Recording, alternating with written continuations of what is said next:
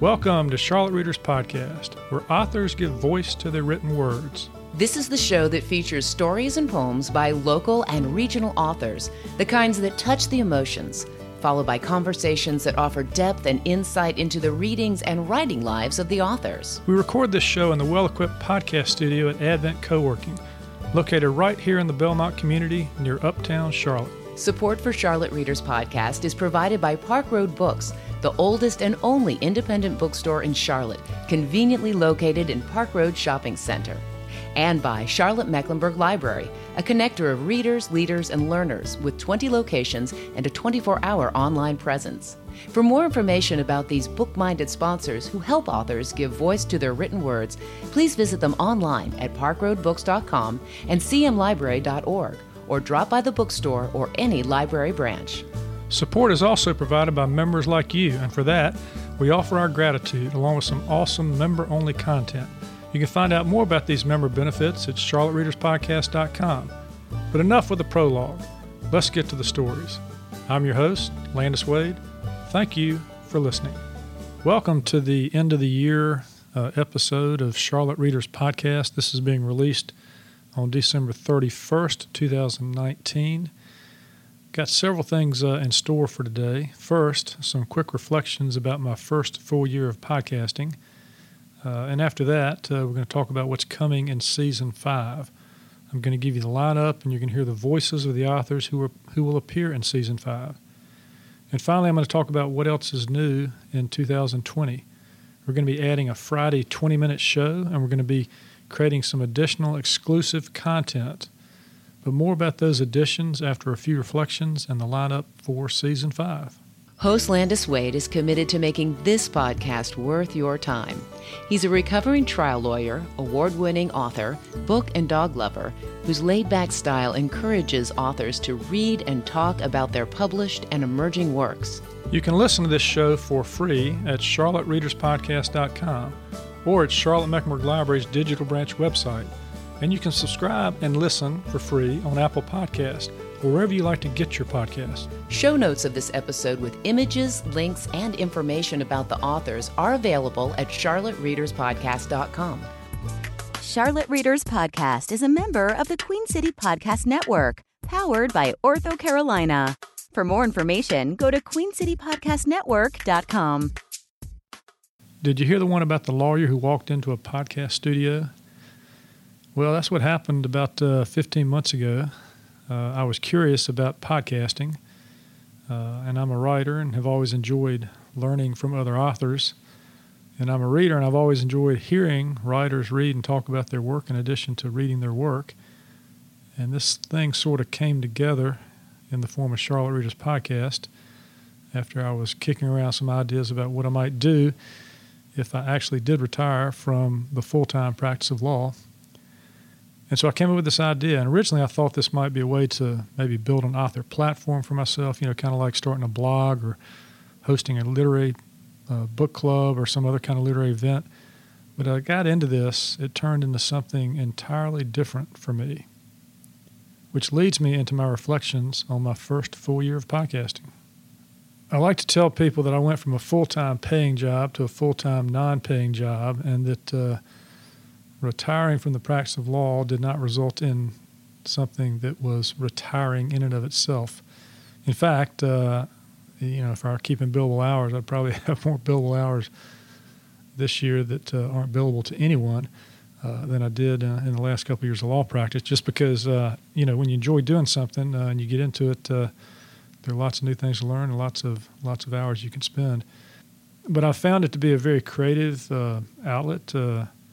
I really enjoy helping authors tell their stories in what I hope is a fun and interesting way. Uh, and I've been challenged every day in this venture by technology, scheduling, social media, promotion, and more. I mean, you know, when I was practicing law, I had an assistant. She was great. Angela, if you're listening, uh, you know, please come work for my podcast. Although I can't pay you, so keep your job it really is uh, something that uh, you have to have a passion about. And I mean, most people that are podcasting have a passion about what they're doing. They've, they've got something they want to say, got something they want to do. And that's what I found out when I started networking with, with other podcasters and experienced it personally.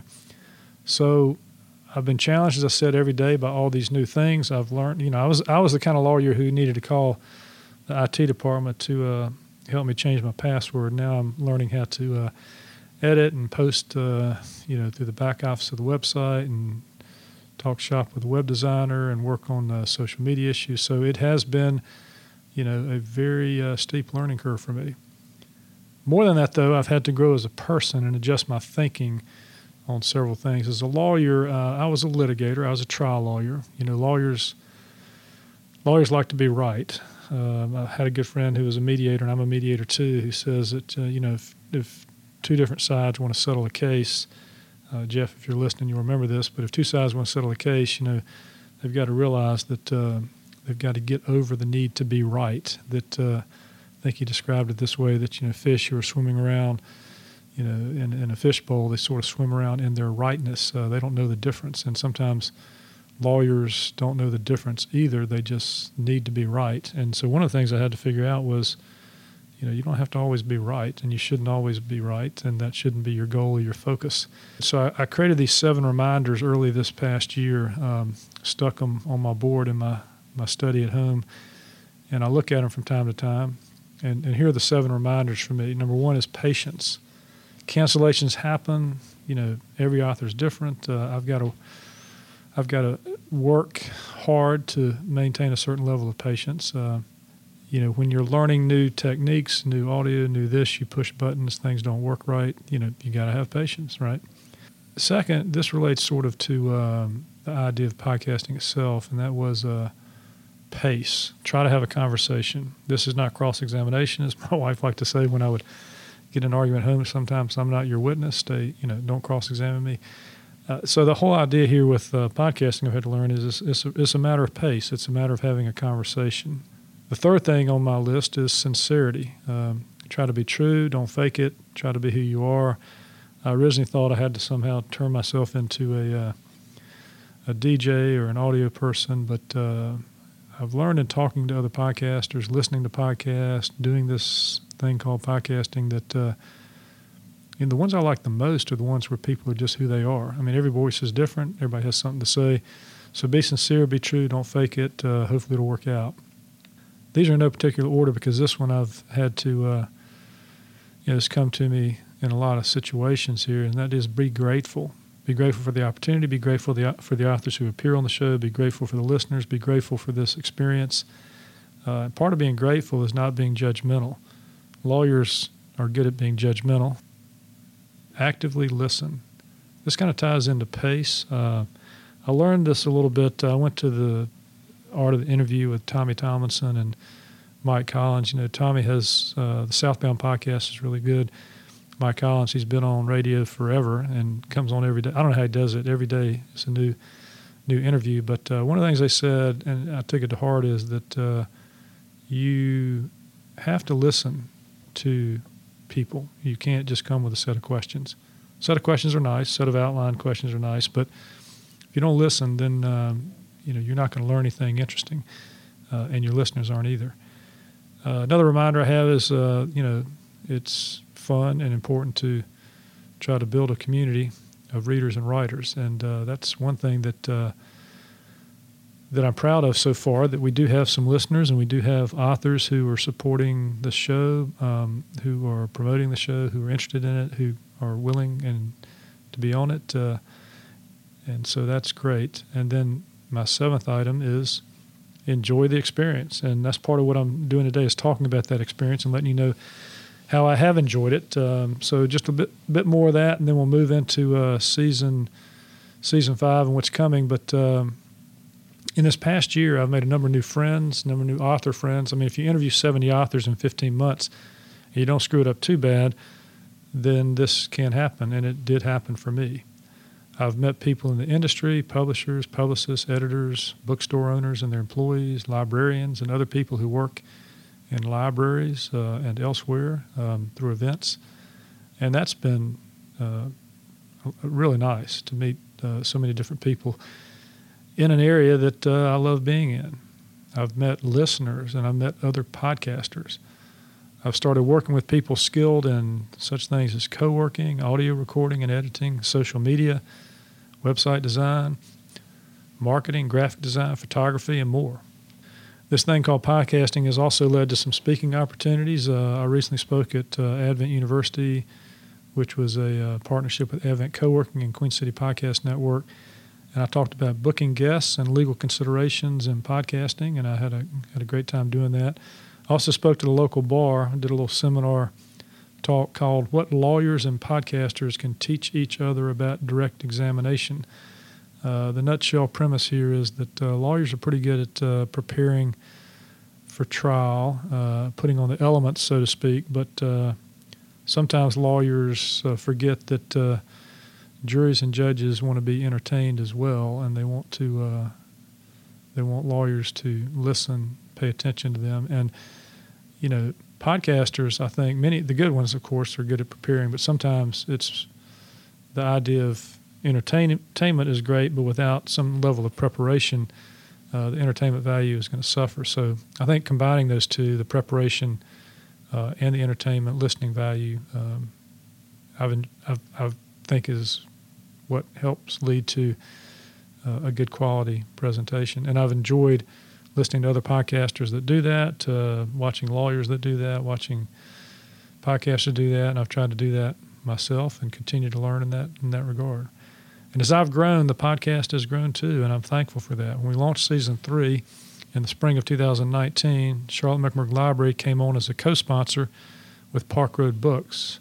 We were also invited to join, and we gladly joined the Queen City Podcast Network in the spring, which now has around uh, 25 uh, network shows, I believe. These are shows that uh, are produced in the Charlotte area and either focus on Charlotte related matters, um, and they run the gamut, uh, so you've got a lot of variety there. We released our 50th episode on September 3rd, 2019, after launching the first author episode about a year earlier in October 2018.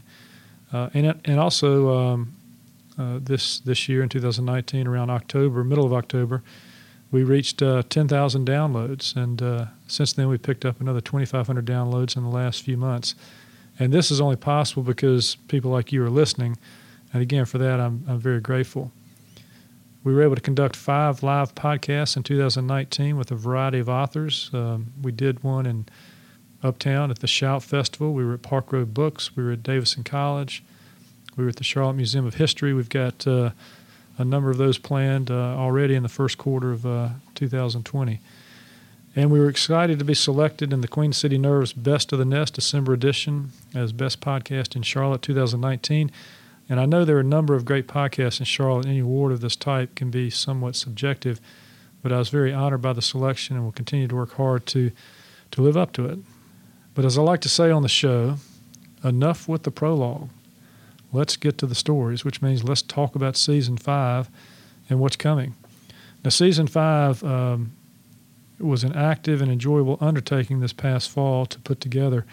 I recorded uh, 15 episodes with 19 authors. Uh, I did it while editing and releasing season four, which included 15 episodes with 18 authors.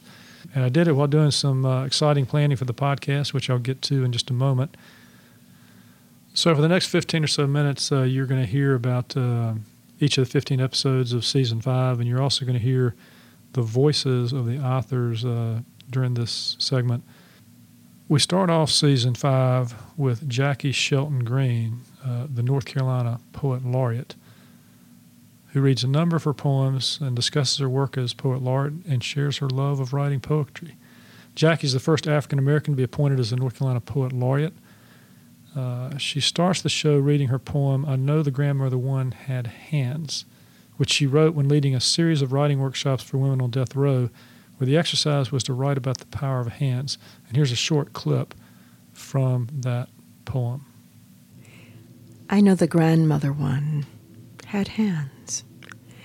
I know the grandmother one had hands, but they were always in bowls, folding, pinching, rolling the dough, making the bread. I know the grandmother one had hands, but they were always under water, sifting rice, bluing clothes, starching lives. I know the grandmother one had hands, but they were always in the earth, planting seeds, removing weeds, growing knives, burying sons. I know the grandmother one had hands, but they were always under the cloth, pushing it along, helping it birth into skirt, dress, curtains to lock out night. In episode two of season five, author Webb Hubbell appears on the show and discusses his recent book, The East End. It is another book in his Jack Patterson legal thriller series. Bill Clinton, the 42nd President of the United States and co author of The President is Missing, says that The East End is a powerful, authentic thriller set in a real place with a story about the real health care needs of people who can't afford it and the real danger to good people when public corruption threatens the rule of law and respect for facts. He calls it a great read and an important warning, and I certainly enjoyed reading it as well. Uh, we start the show with Webb reading from early in the book, where attorney Jack Patterson is facing a life and death situation for unexplainable reasons. And here's a short clip from that reading. The man who first met me on the road spat and said, You came home one too many times, Jack. Who are you? What's going on? I figured I already knew. He spat again and grinned. This. His heavy fist landed square on my jaw, and this. The toe of his boot struck right between my legs. A pain like fire coursed through my lower body, and I thought my brain would explode. When I came to, two men were holding me upright by my arms. The pain emanating from my groin distracted me from feeling the pain in my jaw. I coughed and sputtered, trying to recover my wits.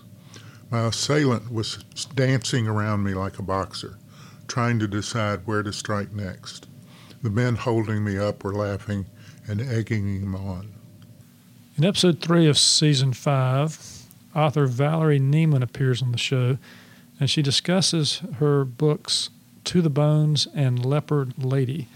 The reviews of To the Bones call it a parable on capitalism and environmental degradation set in a strange, disconcerting place populated by thoughtful, articulate people, trigger happy rent cops, zombies, and residents who can mysteriously evaporate or be stripped to the bone.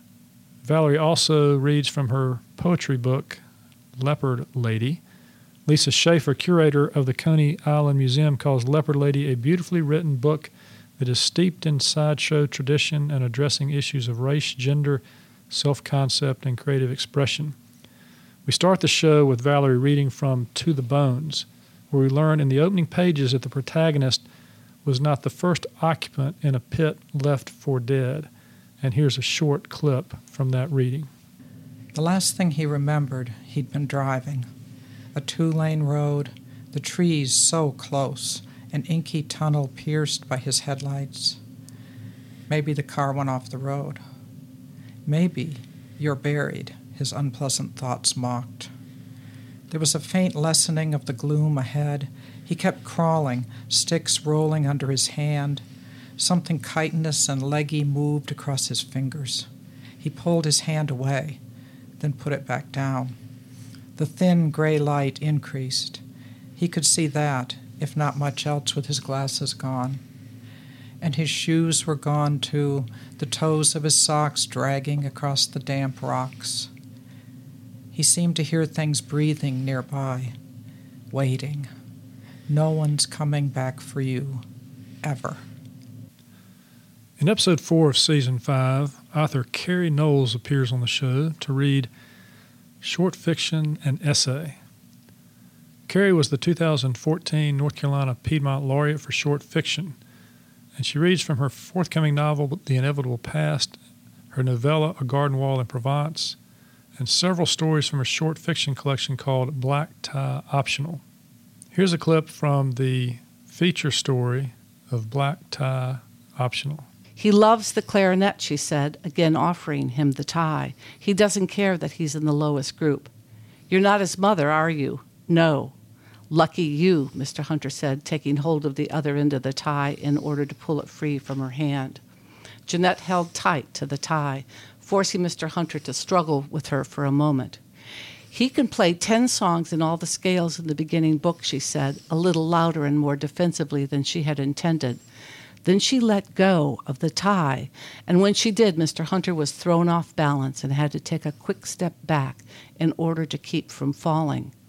I don't know anything about ties, she said, and Kevin's father is a real jerk, so consequently the kid needs a little help in the tie department. It's important that he gets to wear the tie. Real important.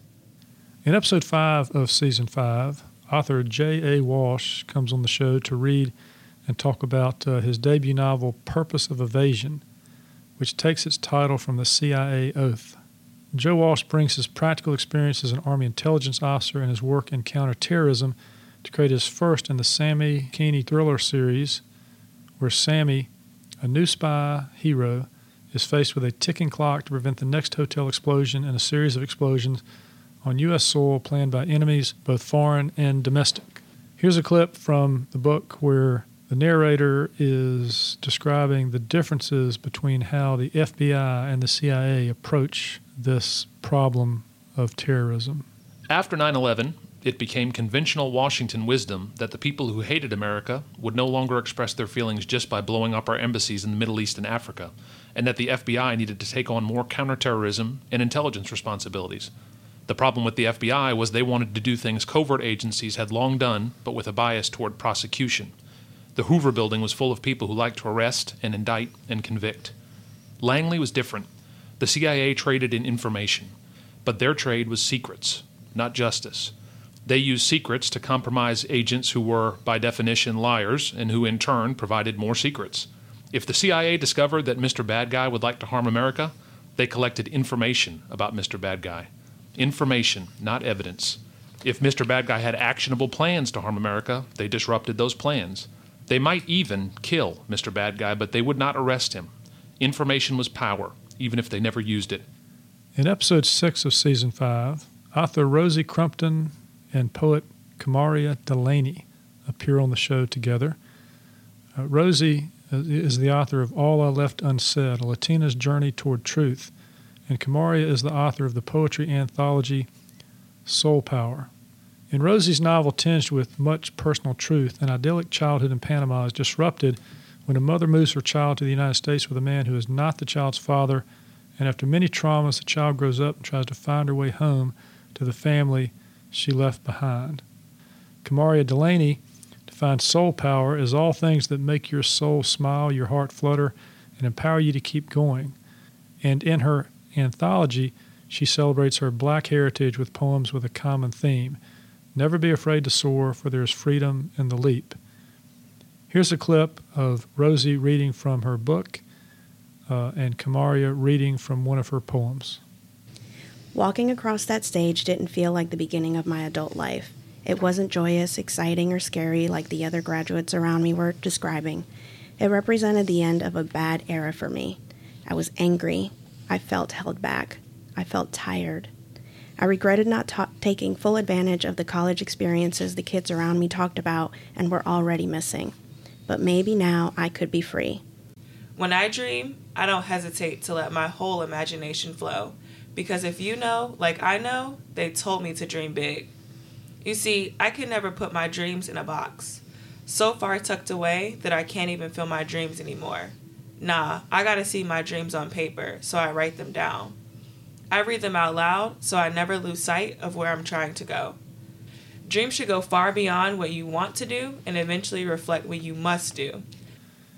In episode 7 of season 5, we meet author Kimmery Martin, who reads and discusses her new book, The Antidote for Everything, which will come out uh, on February 18th, the same day that we release uh, the podcast episode. Kimmery is an emergency room doctor turned medical fiction writer whose recent book, The Antidote for Everything, is, according to the New York Times, something that Martin leverages through her own background as a doctor to great effect throughout. In this smart, timely novel, two doctors must choose between treating their patients and keeping their jobs when the hospital instructs doctors to stop treating transgender patients.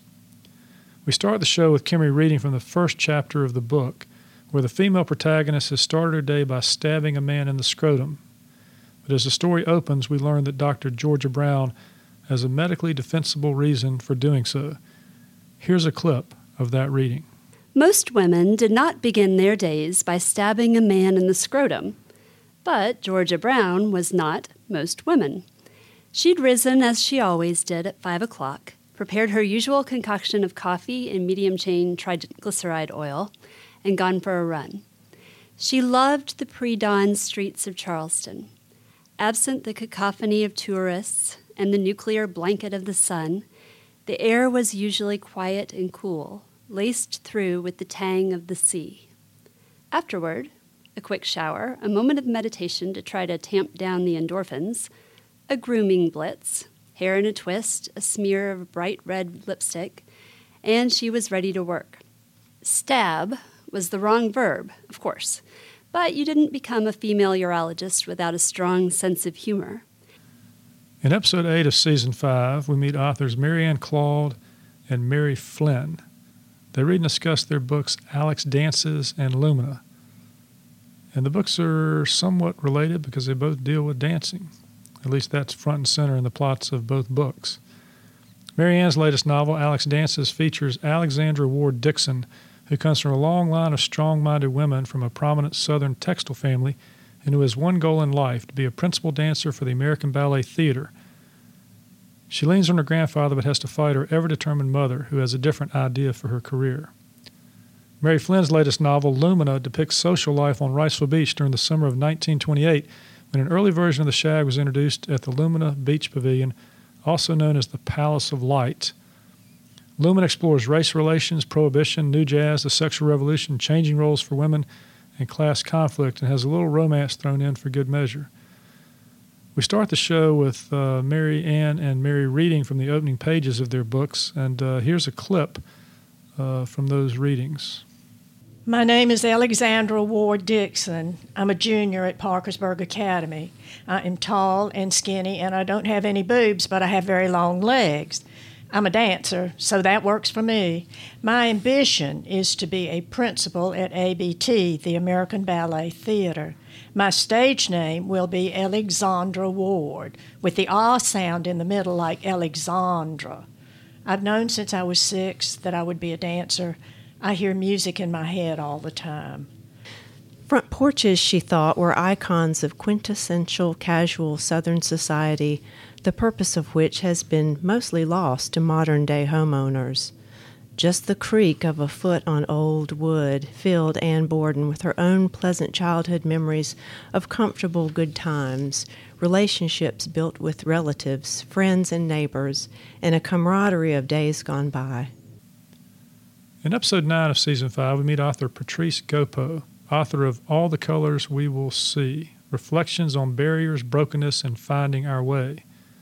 It's a Barnes & Noble Fall 2018 Discover Great New Writers selection. Patrice draws on her experience as the child of Jamaican immigrants, born and raised in Anchorage, Alaska. Patrice enjoys exploring issues of race, immigration, and belonging. She believes that the personal essay is an effective method for uncovering deeper thoughts, causes, and concerns that lie beneath your lived experiences. In this show, we highlight essays that speak to family history, black role models, degrees of blackness, and more, and we explore the writing of personal essay. Here's a clip from uh, an essay that uh, Patrice reads and discusses on the show that has to do with a dead mall. Who cries over a mall? As a recent arrival to Charlotte, I never knew the dead mall when it was alive with the hum of eager shoppers and squalling children.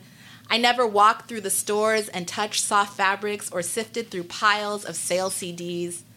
I never sipped lemonade while middle schoolers exchanged first kisses just beyond the food court. I don't know what it was to circle and circle around the bright green leaves in search of an elusive parking spot. Still, I keep driving by, watching the demolition of a mall I never knew. A few more weeks, and the dead mall will be a wasteland of concrete. Hundreds and thousands of parallel and perpendicular lines will provide parking for nothing, not even an abandoned building. In episode 10 of season 5, we meet co authors Judy Schindler and Judy Seldin Cohen, and we discuss their book, Recharging Judaism how civic engagement is good for synagogues, Jews, and America. This book, Recharging Judaism, uh, calls American synagogues to take institutional stands on social justice issues, explaining why this is appropriate with Jewish texts and showing how to implement change with helpful frameworks. But it's not just a message for Jews because everyone should be able to draw inspiration from the idea of a minyan on the move, where gathering 10 or more souls together in faith outside the congregation can lead to taking a stand firmly rooted in support of people from all walks of life who need allies to fight injustice. Here's a clip from the show where I ask both Judys how this book, how the writing of this book affected their own faith journeys. How did writing this book um, help your faith journey? I think writing this book legitimized what it was that I felt called to do. Um, I have been an advocate in the community for it's probably now 12 or 14 years, and this book helped me understand just how Jewish that is. Mm. How about you, Rabbi Judy? Since I've written the book, I've really been out traveling with the book and speaking at churches. Um, and lately, with this rise in anti Semitism, I've been preaching a lot more at churches and in the community. So I think getting this book into the world has really challenged me in a lot of ways to learn more about other faiths so that I could um, better teach about who I am in relation to them. In episode 11 of season 5, author Peter Guzzardi reads from and discusses his book Emeralds of Oz Life Lessons from Over the Rainbow. In addition to the many insights Peter draws from The Wizard of Oz, he finds nine emeralds which he believes have great value and power for guiding one through life's obstacles. Carol Burnett says that she loved the book as much as the movie because it opened your eyes and heart to a new way of being in the world. We start the show with Peter reading from early in the book where he answers the question why The Wizard of Oz? And before we're through in this episode, you'll be reminded why there's no place like home. Here's a clip of Peter reading from that section of the book. Lots of movies offer valuable life lessons, yet this one stands head and shoulders above the rest. Today, eight decades after its Hollywood premiere on August 15, 1939, it's still remarkably alive in our cultural consciousness. You need only look to contemporary hits like The Wiz or Wicked to see its influence. The film is also mentioned time and again in songs, movies, TV shows, books, articles, blog posts, cartoons, podcasts, and conversations. What makes it so special? Why is this the most watched film of all time? Stories become classics when they tune into fundamental aspects of our shared human experience. Gems of wisdom, large and small, have been embedded in the path to the Emerald City to ensure that we are not just entertained and inspired, but also enlightened. In episode 12 of season 5, we meet poet Irene Blair Honeycutt, who reads uh, and discusses her poetry including poems from her collections Beneath the Bamboo Sky, Before the Light Changes, Waiting for the Trout to Speak, and It Comes as a Dark Surprise.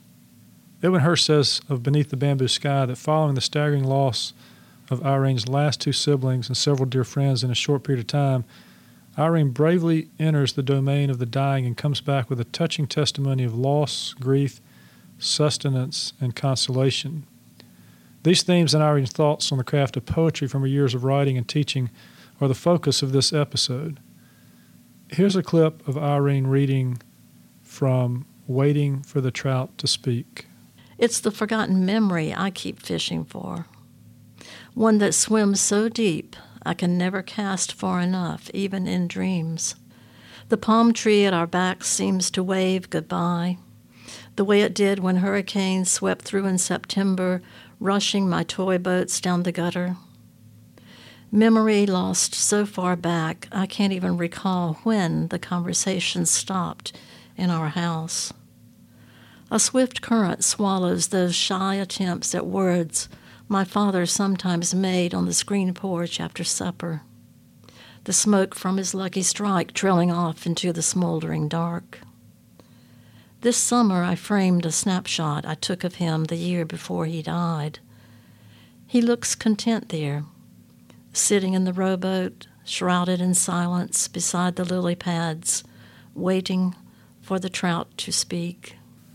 In episode 13 of season 5, we meet authors Tamara Wilson and Amy Rogers, who read and discuss uh, the book Idle Talk Women Writers on the Teenage Infatuations That Changed Their Lives.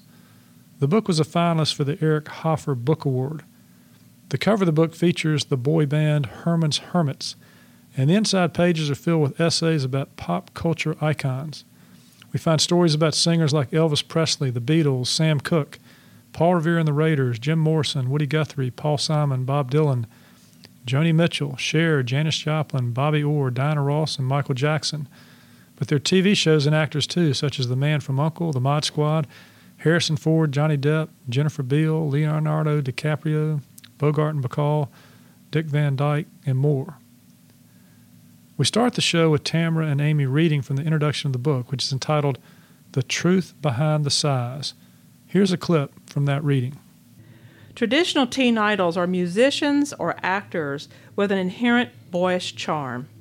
You know the type Paul McCartney, Peter Noone, Davy Jones, Bobby Sherman. Baby faces who age slowly. Others are machos with a swaggering bad boy image. Elvis, Sam Cooke, John Lennon, Johnny Depp. But whoever they are, they capture our young hearts like no other. Decades later, we stop in our tracks when we hear their voice or see their image. We want our idols to be constant. We pray, Dear God, let them look like they used to. Let that early version still exist. But of course, the actual person, the real human being, must grow old with us or sadly die before his or her time. In episode 14 of season 5, we meet author Jodi Helmer, who reads and discusses her book, Protecting Pollinators How to Save the Creatures That Feed Our World. This is a nonfiction book, not a dystopian novel of things to come, but that makes it even more disconcerting because the threats to the birds, bats, and insects that pollinate our world are real. Bee and butterfly populations have plummeted by a third or more, and many pollinator species are under attack by habitat loss, invasive species, pesticides, and climate change. In this episode, we explore the beauty, challenges, and quirks of working with pollinators and tips on how to avoid a world without them. Jodi also discusses her book, Growing Your Own Tea Garden. We start the show with Jodi reading about children and butterflies from the chapter titled Helping Without Hurting. Here's a clip from that reading. Residents of the North Carolina college town fluttered in to witness the event. A tow headed toddler wearing glittery butterfly wings over her sundress raced towards the mesh cage, her arms outstretched, shouting, Come here, butterfly, land on me! Before her mom could pull her back, Associate Pastor John Ryan recited a prayer that included the lines, O little butterfly, messenger of God, fly away as high as you can go, fly, fly, little wings, fly to where the angels sing. Go now, find the light, and keep the joy in your sight. Then a teacher from each of the nine classes opened an envelope or unzipped the mesh habitats.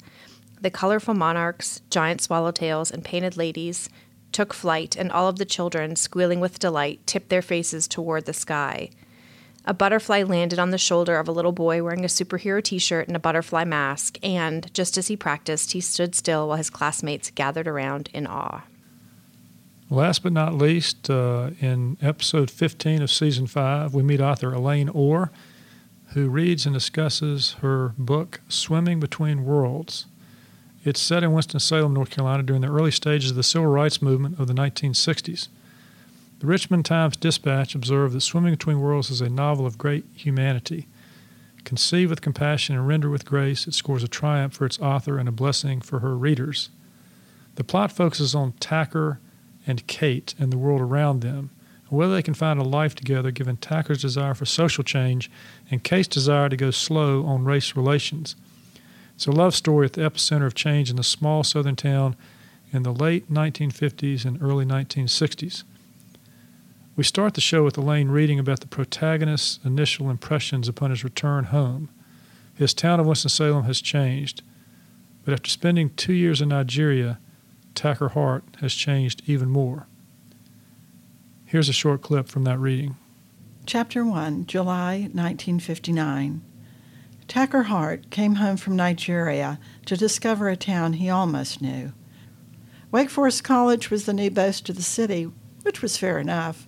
The Tacker had no investment in it, having studied architecture at State College in Raleigh, flourishing in the competitive atmosphere of design studios housed on a huge courtyard on the north side of campus. More changed than Winston-Salem was Tacker. He had left home a minor American hero and returned disgraced. The thought of his violent dismissal from an international assignment with the Clintock Corporation hollowed his chest even now, four months after his return. Really had a good time recording season five with the uh, with the 19 authors. Here, like other seasons, we've got some episodes that have two authors in them, so kind of drives the energy level up a little bit. We have episodes with poets, we have episodes with uh, novelists, we have some nonfiction, we have short stories, we have essays.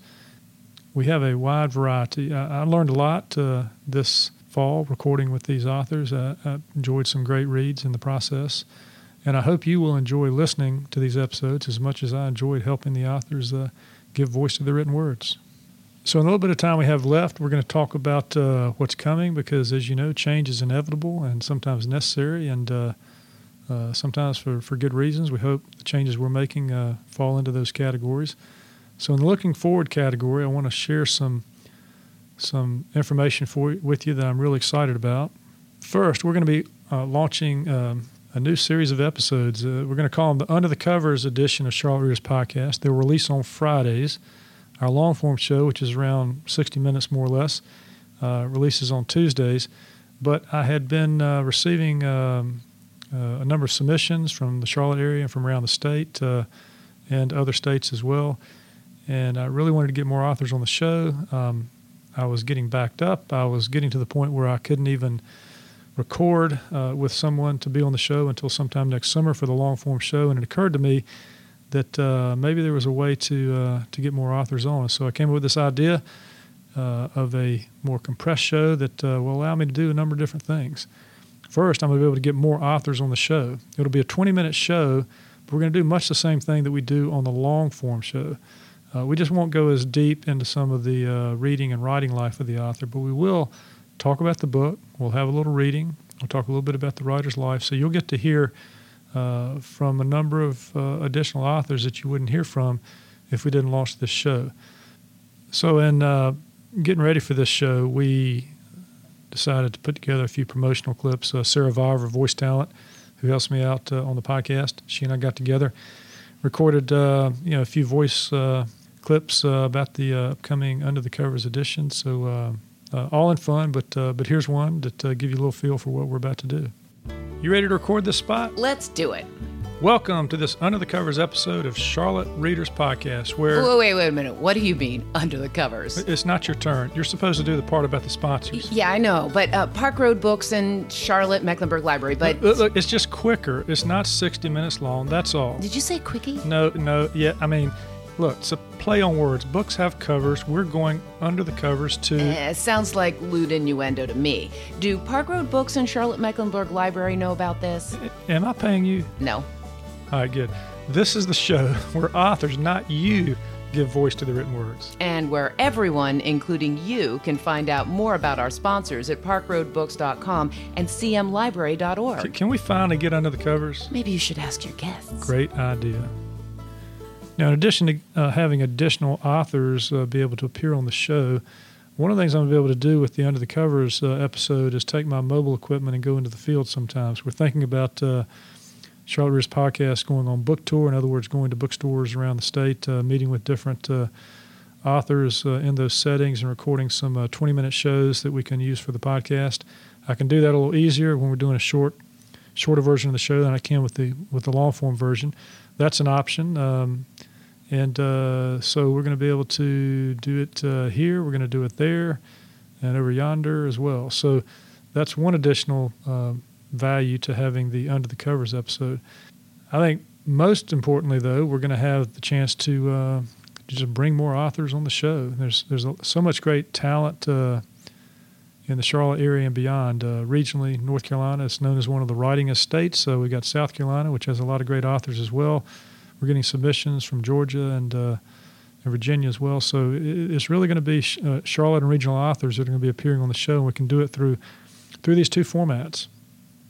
Now, let me talk to you about quickly just the uh, first four episodes because we sort of record these in batches and we can release them. I've already recorded four episodes of the Under the Covers version, which will appear on Fridays in January, starting on uh, January the 10th. Uh, our lead off author for the Under the Covers episode, uh, the January 10th uh, episode, is going to be uh, Fabi Preslar. She's the author of Fabulous F Words of Business Ownership Redefining Choice Words to Fuel Your Small Business. Now, Fabi knows what it's like to fail in business. Uh, her father failed when she was young, and her family lost everything. And it happened in her family's previous generation, too. And yet, she always wanted to be a business owner, and it shows in the many awards that her company has received along this roller coaster ride she calls owning a small business. The book is about creating and growing a business. It's part memoir and part how to and how not to when running a business, from fear, failure, and fatigue to faith, flourish, and fusion. The fabulous F words of business ownership chronicles one business owner's footsteps and the choice words she redefined to fuel her small business. On Friday, January the 17th, we meet uh, the first of a uh, husband wife uh, writing pair that will appear on the, sh- on the Undercover show in January. His name is uh, Dennis Kerrigan. He's the author of the novel Unusual Suspects, which involves a bunch of oddball, quirky, funny, lovable characters thrown into a chaotic mix when a dead body is found on the front porch of a small North Carolina town. Dennis is a member of the Charlotte Writers Club and the author of two novels, and he says that Unusual Suspects plays to his strengths because he loves wisecracks, witticisms, and quirky characters. On Friday, uh, January uh, 24th, 2020, we'll be getting under the covers with uh, Jenifer Ruff, author of the mystery thriller Pretty Little Girls and eight other novels. Jenifer is an Amazon and USA Today bestselling author who has three book series in process the Brooke Walton series, the Agent Victoria Heslin series, and the Quinn Trainer Madeline Hamilton series. Pretty Little Girls takes place in Charlotte, and the plot of the novel involves sex trafficking, a serious topic. On the final Friday in uh, January, January 31st, 2020, uh, we get under the covers with author Sandy Hill.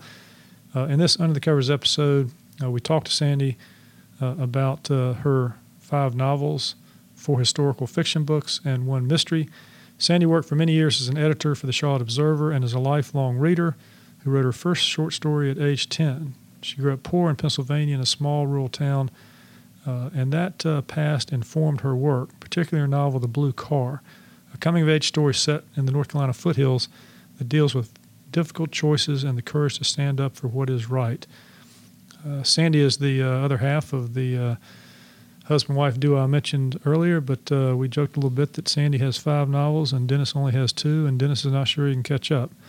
Uh, so we've got a lot, uh, a lot of good stuff already in place for the uh, Under the Covers episode. I've already had uh, about five or six other authors who are committed to uh, participate in this shorter version of the show.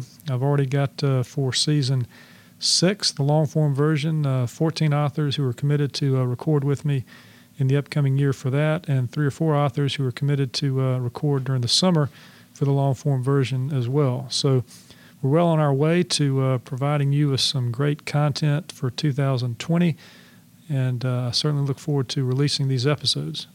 Two other quick changes for uh, 2020 that I want to tell you about. I'm hiring a social media company to help uh, help out the podcast, Social Grit. Well, what does this mean? Well, it means that our Charlotte Readers Podcast Facebook page is going to get better. And our Instagram account will go from the Landis Wade name to the Charlotte Readers Podcast name, and will get much better as well. So please be watching 2020 to see how someone who knows what they're doing with social media does it uh, with these two social media pages. I'll still be playing around with Twitter and uh, maybe uh, LinkedIn, but uh, hey, they're going to take care of, of this other part, and uh, we're going to see some improvements. And then uh, the final news that I've got for 2020 is we've, we are starting a Patreon account. Now, what does that mean? It means basically we're going to be providing some exclusive content. The podcast itself will always be free. Authors don't pay to play, and listeners don't pay for the content. And that's true for the uh, long form version that releases on Tuesdays, as well as the Under the Covers episode that releases on Fridays. But I can't do this alone, and uh, you know, I'm looking for a way to to get some help, uh, helping me help authors give voice to the written words. And the idea that I've come up with is the creation of a uh, Patreon page and some exclusive content for member supporters. That is, those of you listeners who decide you'd uh, like to help out by contributing a little bit on a monthly basis toward the podcast. Um, we're going to be creating and cultivating and curating some additional content that will be available exclusively to those member supporters. Now, I'm going to have information uh, about this exclusive content uh, on the website in January 2020. I'm working with the uh, web designer now to come up with the exclusive content page. This will explain uh, to anyone who's interested in helping us help authors give voice that uh, they can do it through this page by linking to our Patreon page. Essentially, what will happen is you'll you'll basically be able to uh, link through, go, go, to our Patreon page, find out what we're offering, uh, and if you sign up for several tiers, you'll receive uh, member benefits. The, the, cool thing about this is that uh, if you do become a supporter, you will get your own private RSS feed. Now, they may not mean anything to you, but basically, you'll get an email that'll have a have a link in it, and if you copy and paste that link uh, into your podcast app, you'll have your own private feed that'll show up, uh, you know, in your iPhone. You know how you see in your in, in Apple Podcasts in your iPhone or whatever you may be using to, to look at your your podcast. You'll have the square there that has a picture of the podcast, and when you click on it, you'll see all the episodes. Well, essentially, when you have a private RSS feed, you'll also have a picture. In this case, it'll be the uh, circular uh, Charlotte podcast logo instead of the square one. It'll show up in your feed, and in that feed, you'll be getting the exclusive content. So if you wanted to, you could listen to it, you know, on your iPhone uh, or on your Android device. Uh, but you could also listen to this exclusive content directly at the Patreon page, just on your home computer uh, or your laptop, by clicking on uh, the access that you'll have as a member supporter. Now, what are you going to get? What do you get if you help uh, authors? give voice to the written words. You're going to get, uh, you know, different things depending upon the tiers. But for the most part, um, what we're going to do at one of the tiers is we're going to have author craft lectures. I've already recorded uh, some of these exclusive content episodes for release uh, in January, uh, and I'm really excited about them. Uh, we're going to be actually uh, releasing more than just one of these a month in the first several months in January, instead of releasing just one author craft lecture, we're going to release two. We're going to release one that I recently recorded with Mark de Castrique uh, and one that I recently recorded with Tracy Curtis. Mark is a uh, mystery writer. He's only he's only uh, published 19 novels. Uh, his latest is Murder in Rat Alley. Uh, with Mark, we talk about the elements of good story and how to write a great mystery. Uh, Mark is the teacher. I play the student. He also reads from his new book, Murder in Rat Alley. Uh, with Tracy Curtis, Tracy has um, been a humor writer for a number of years. She published over 500 humor essays with the McClatchy Company, the Charlotte Observer, and then she's got three uh, three humor books. With Tracy, we talk about how to write humor. She reveals some of uh, Tracy's bag of tricks when it comes to writing humor, and she reads from uh, one of her humor essays to illustrate uh, several of the points uh, that she makes uh, in the discussion. So those two episodes are going to be available um, uh, in January for those who contribute at a certain level on the podcast. In addition, I'm going to be creating some additional host curated content where I where I do some additional things with with maybe with uh, some individuals who haven't appeared on the show but who have some interesting or engaging content to provide. Maybe it'll be some repurposed content from previous seasons that doesn't have interruptions or maybe some behind the scenes reflections um, and discussions and interviews about the podcast or the podcasting world. So those will be additional things that will be offered. Uh, and instead of offering one in January, I'll offer two for that. So uh, in January, if you join, you're going to get be getting four pieces of exclusive content uh, for for those. We've got we've got three tiers we're setting up. Uh, there's a two dollar tier for those who basically contribute two dollars a month, and uh, for that you're going to get our uh, you're going to get our extreme gratitude. There might be some more things I'm going to be able to add uh, to that as well. At the $5 level, you're going to be getting the uh, at least one monthly craft lecture from uh, an author who's appeared on the podcast. That could be the craft of writing. It could be talking about the publishing business or marketing, but it would come from an author who's appeared on the show. And then at the eight dollar level, you're going to get uh, you know what you get at the five dollar level, but you're also going to get the additional host curated content, as I mentioned, that might be with someone who hasn't been on the show or some repurposed content without interruptions or reflections or behind the scenes information. And so at that level, you're going to get everything in the previous levels. And in, in all that, uh, in those two levels, the, um, you get access to, to back content at those levels. I think it's going to be, uh, well, I'm certainly enjoying recording them. I'm enjoying learning from the authors and creating some of this new content. I think it's going to be a, a great addition, and we'll figure out uh, how to make sure you know how to get access to it. So I would, uh, I'd love to have you check out uh, the exclusive content page. Uh, that's going to be at charlottereaderspodcast.com. That'll have information about these various tiers and what you uh, can get for helping us uh, uh, help authors give voice to their written words. As I close the uh, first full year of the podcast, I'd like to say uh, a few words in gratitude, if I could. Uh, to the listeners, I really appreciate you listening to the show. Um, without you, we'd be talking to ourselves. Um, I know I appreciate it. I've heard from the authors who appear on the show, and I know they appreciate it. Uh, to the authors, uh, it's been a wonderful, entertaining, engaging ride uh, where I can now count you as writing colleagues and friends, and I appreciate uh, appreciate the opportunity to work with you to, to on this creative venture and to help you give voice to your written words. To the sponsors of the show, Park Road Books, uh, Sally and James and everyone at Park Road Books, uh, thank you for your support. Charlotte Mecklenburg Library, to Seth and Ann and Aisha and others over there, thank you for for your support as well. Uh, to my workspace here, Advent Co-working, where I record in the well-equipped podcast studio. Thank you for uh, for putting up with me and helping me uh, figure out how to push the buttons uh, and get this uh, this content out into the world. To my writing community, uh, Charlotte Writers Club, Charlotte Lit, North Carolina Writers Network, Write Like You Mean It. my critique group, who wonders where I've been the past year. Thank you to my network, Queen City Podcast Network, and Brian Baltashevitz, and the other hosts with whom I've uh, connected at the network. Uh, thanks for uh, this uh, collaboration we've been doing together, and uh, to Queen City Nerve for the honor and the Best in the Nest selection. We're, we really appreciate that, and we're honored to have been on the list and, and, and selected. And to my creative and technical supporters, Robert Ingalls at Law Pods for my for all the podcast consulting you do. Sarah Vavra for your voice work, Tom Pataccio for your web design, Roberta uh, Greiner for your photography, Brian Baltashevitz for the live podcast support and through the network, Michael Falero for your audio consulting, Hannah Turner for promotional consulting for the upcoming year, Wade Foley and Renee Gorman for the social media consulting for the upcoming year.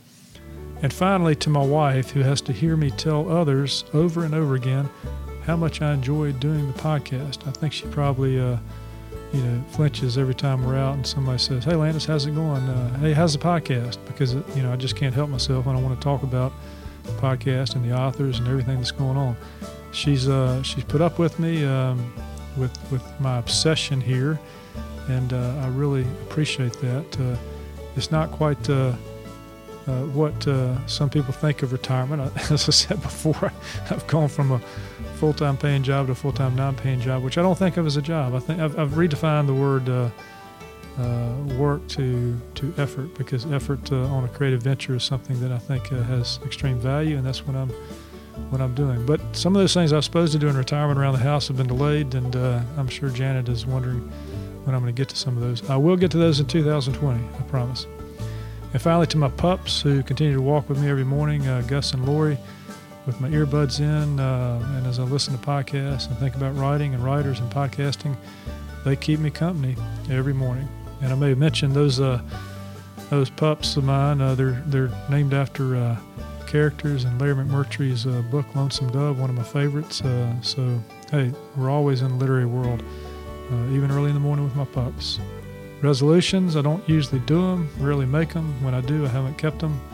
But I'm going to give it a shot. Um, I do resolve to do a few things uh, in the upcoming year. I'm going to try to make a little more time for writing in 2020, uh, number one. And number two, I'm going to continue to enjoy this uh, podcast experience, reminding myself that this is effort, not work, that everyone's busy, not just me. And that in producing Charlotte's podcast, I found a great way to continue to grow while being creative. Hope everyone listening has a happy new year and that 2020 is an exciting, engaging time for you because we never know how much time we have, so let's make the best of it.